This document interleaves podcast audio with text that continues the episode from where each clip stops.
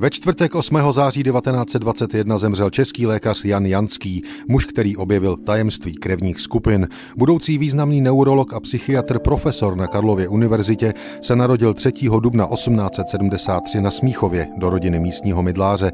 Jan Janský vystudoval Smíchovské gymnázium, studium lékařství na Karlo Ferdinandově univerzitě v Praze úspěšně ukončil v roce 1898.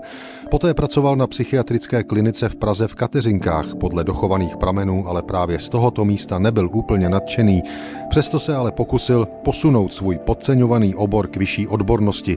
Zavedl v Kateřinkách například léčbu pacientů prací. Vrhnul se také na hledání souvislosti duševního stavu svých pacientů s jejich krevním obrazem. Žádnou nenašel. Přesto tahle zdánlivě slepá ulička výzkumu vedla k fenomenálnímu objevu doktora Janského. Na začátku 20. století už lékařská věda uměla provádět transfúze krve. Jejich výsledek byl ale vždy nejistý. Někteří pacienti nevysvětlitelně umírali, jiní stejně nevysvětlitelně přežívali. Jan Janský tohle všechno navždy změnil. Při hledání vztahu duševní nemoci a krve v podstatě mimochodem jako vedlejší nejnovější produkt bádání zjistil, že lidskou krev lze rozdělit do čtyř skupin. Některé z nich se dají při transfúzi kombinovat, jiné ne. A proto pacienti umírají. Doktor Janský svůj objev zveřejnil v roce 1907. Krevní skupiny neoznačil tak, jako je známe dnes, tedy A, B, AB a 0, ale římskými číslicemi 1 až 4. Ohledně objevu krevních skupin pak panovaly až Zimmermanovské dohady.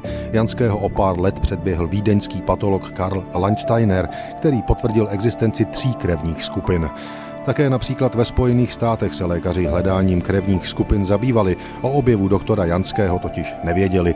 Přestože například vídeňský patolog Landsteiner obdržel za své objevy Nobelovu cenu, stalo se v roce 1930, to už byl jeho český kolega 9 let po smrti.